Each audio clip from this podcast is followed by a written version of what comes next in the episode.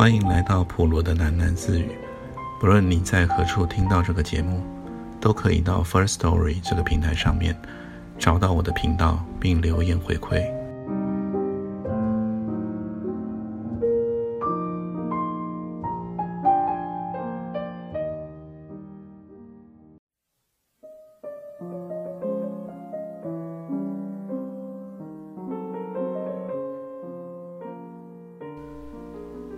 看不到计时的度量，马蒂在时间上好像也失去了自主权。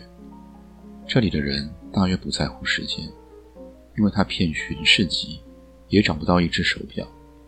现在尽管表坏了，马蒂每隔一会儿还是会不由自主地瞄一眼手腕。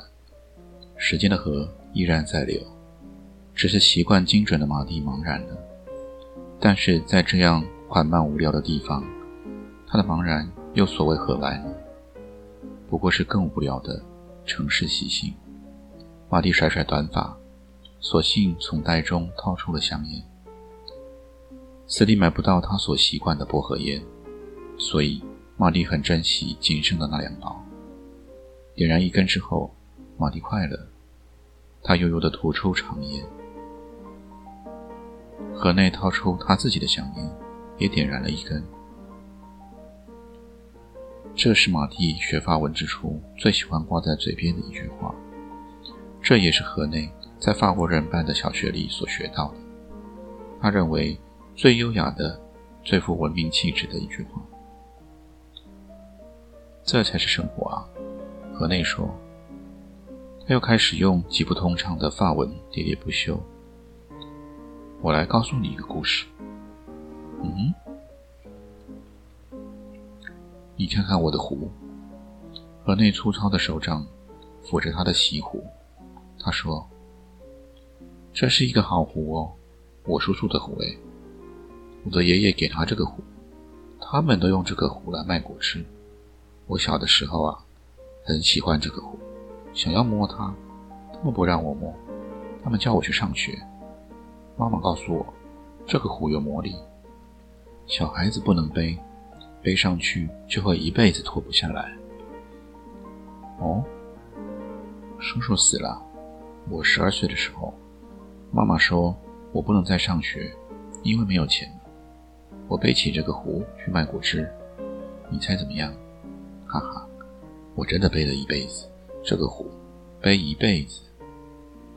河内的笑声很开怀，让玛丽看不出来，他真的在说笑，或者在感伤。你在这里上的学吗？不，和内不屑的撇撇嘴。他说：“这里的人呢，不上学。塔马塔夫，我在塔马塔夫上小学，上了五年。哦，塔马塔夫啊，很大的城市哎。玛丽记得塔马塔夫，他的吉普车就是在那买的。我读法文，读地理，读历史，还有数学。”这里的人呢，不上学的。那么你知道台湾喽？玛丽问。他在两天前已经告诉河内，他来自台湾，但那时候马蒂对这个黑人的地理观并不抱任何的期望。知道啊，台湾跟马达加斯加很像，双胞胎。台湾是好地方。远方路的尽头有些尘烟。他们爬到木栏上眺望，看到只是牧人赶来了一群羊。两个人又坐下，继续用蹩脚的发文写着。时间的河慢慢的淌流，快要是落日时分了。原来这里的人，读过点书的、有点文化的，都知道台湾。这里的人生活在苍茫原始的阔野中，厌烦了这种宽广和疏荒。因为自己错过的彩色的、紧凑的、痛快滋味万千的都市文明而遗憾，他们却梦想另一种人生。他们梦想着台湾，隔着赤道，隔着很不可能兑换的人生，这里的人和那里的人遥遥的对望。太阳落到地平线了，一天又近。这里是直射阳光的最南街，每年。太阳回归北照的地方，马蒂看河内，坐在驴栏的上头，眼前有两只沉默的驴子为伴，两个人都沉默地望着夕阳。瑰丽的日落，看起来和台湾一样，而这里是南纬二十二度半。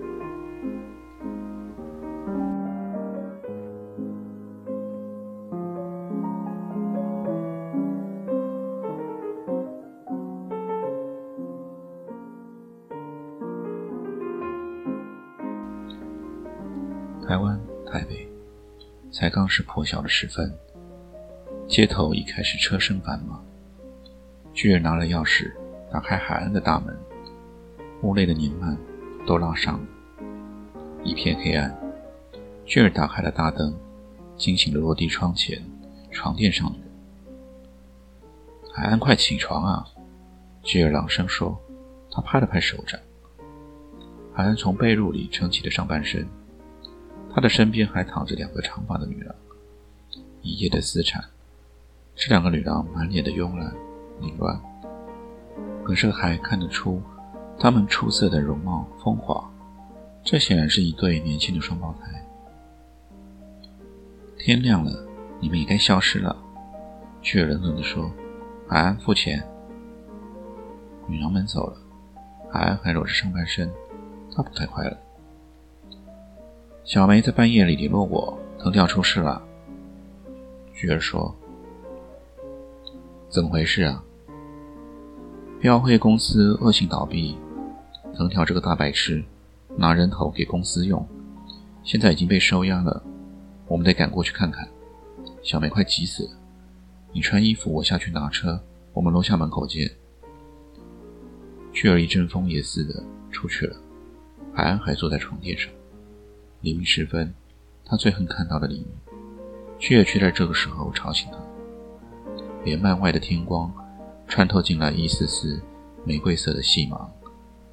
海安点了一根烟，他并不困，只是不快乐。这破晓时分的曙光，就像匕首一样，那么锐利，那么无情，插进了海安的心脏。这是一个怕黎明的人。如果不是因为回忆。人的心，也许就不容易受伤。回忆是一个磨砂的放大镜，美丽的会更加美的无法捉摸，可怕的却愈发的狰狞，而且狰狞的不可追究。所以，从来不愿回想起那个黎明。三十年前，婴儿的海岸，在那个黎明里醒来，东方一片玫瑰色的曙光中，他转头看见了哥哥。婴儿海宁死了，僵了，永远的弃他而去。海安并没有哭，从他诞生那天和海宁交缠的脐带被残酷的剪断开始，他就永远失去了哭泣的能力。海安起身穿着牛仔裤，抓一件上衣，胡子也不刮，就开门出去。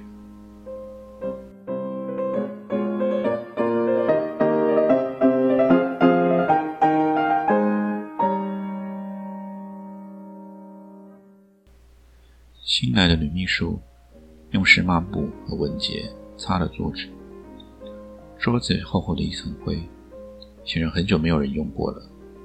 她擦完桌子，把领来的文具列摆在了桌上。刘姐抱来了一大堆的卷宗，对新秘书温柔的笑笑，开始一件一件的交接秘书工作。不要紧张哦，陈博士人啊，其实很好相处。刘姐说。真高兴你来了。这个秘书工作，我一兼就是两个月，都快忙死了。陈博士用秘书很挑的，宁缺毋滥，总算啊才挑到你。一个下午，才交接到了不到一半的工作。和刘姐约好明天继续交接。下班铃响过了，秦秘书还很勤奋地整理着桌面上的卷宗。他在案头发现了一张纸条，上面都是英文。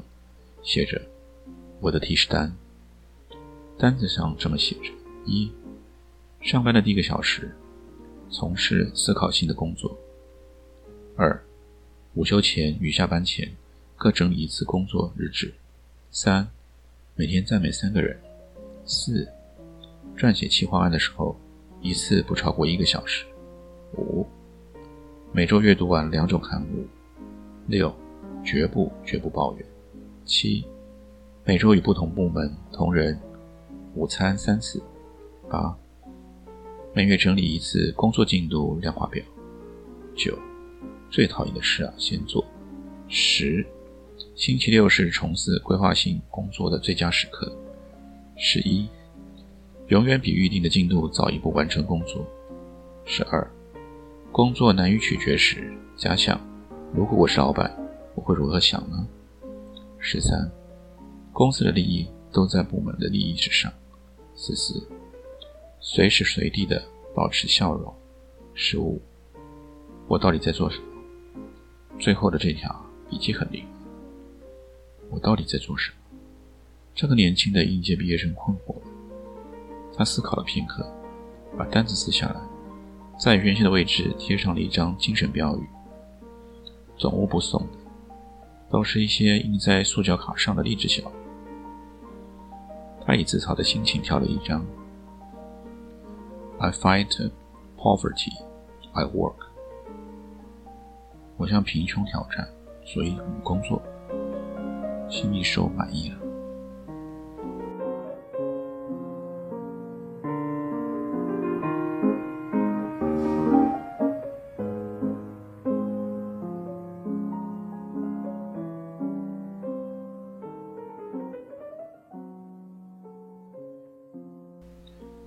看守所的墙外种了一排波斯菊，熟透的橘子红色在阳光里招摇。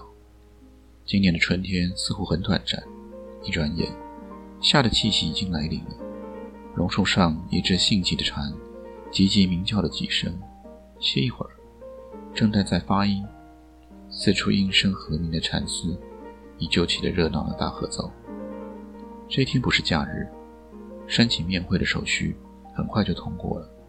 海安、巨尔、小叶、素媛，和怀抱着乐蒂的小梅，在警卫的引领下，进入了空荡的面会室。外面的方式和电视上所见大不相同，既没有玻璃隔墙，也没有电眼监视器。警卫在墙角的椅子上坐了下来，看起来挺有耐心。整间面会室像是半空的小学教室。只是窗上都加了铁栏，门推开，藤条走了进来。大家默然对视，藤条只是憨憨的笑着。他接过了乐蒂，抱在胸前，又把他的脸埋进了乐蒂的襁褓中。整个案子已经进入审判期。这个标会公司的虽然倒闭，牵连受害人高达四五千人，社会上一时微微起稳。参加标会的会员所缴的汇款累计到了十几亿元，除了极少数得标会员领走的钱之外，所有的资金流向一直是笔糊涂账。公司几个主事者在事发之初都已走得不知去向，只透过一个口风极紧的律师，发出了十几次前后矛盾极多的安抚声明。受害人组成的自救委员会。和公司展开了马拉松式的阐述。头裹着夹克的藤条，和一个哭哭啼啼的年轻女会计师，成了新闻报道里出现的首面孔。藤条从来没有这么出名过。两个月下来，这一则超热门的新闻已经渐渐转淡了。藤条在镜头前明显的消瘦。他虽然从来不是公司的核心主管，却拥有业务副总裁的头衔。这个让藤条自豪极了的职位，现在却变成了众怒所向的箭靶。小梅并不觉得他可恶，甚至他们所有的财产都遭到了扣押，迫得小梅只好搬回娘家住。她还是不觉得在乎。小梅的娘家碰巧很富有，富有的不介意养他们母女一辈子。小梅在娘家安顿了下来，过着几乎更宽裕的生活。他从像乐丽这么大的时候，就已经习惯了这种富有。也许，要不是因为他来自富贵之家，藤条也不会中了邪一样的赚钱，赚到连公司要出大问题还不出手，结果变成了一只来不及逃走的过街老鼠，戴罪羔羊。是这样的吧？如果这么说，那藤条还真可怜。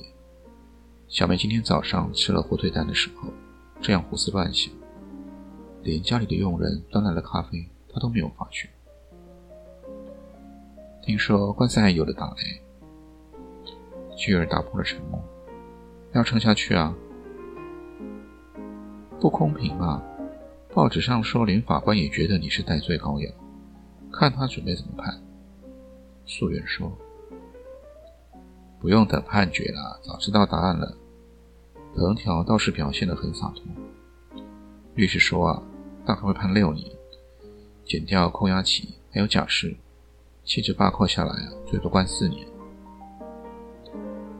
才四年嘛，四年以后啊，又是一条好汉。”小叶鼓励他：“至少我终于找到一个不用争地盘的地方啦。”藤条接过海安递过来的烟，抽了一口。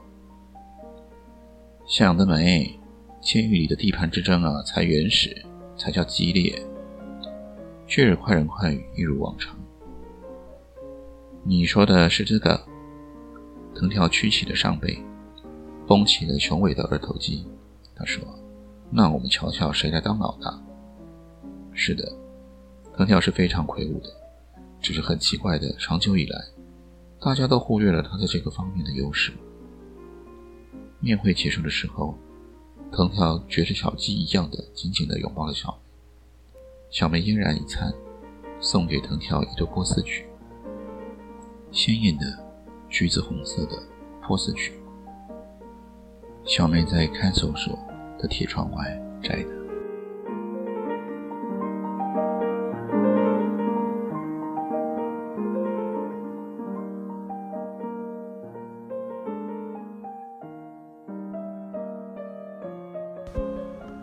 今天先念到这里，我们改天见。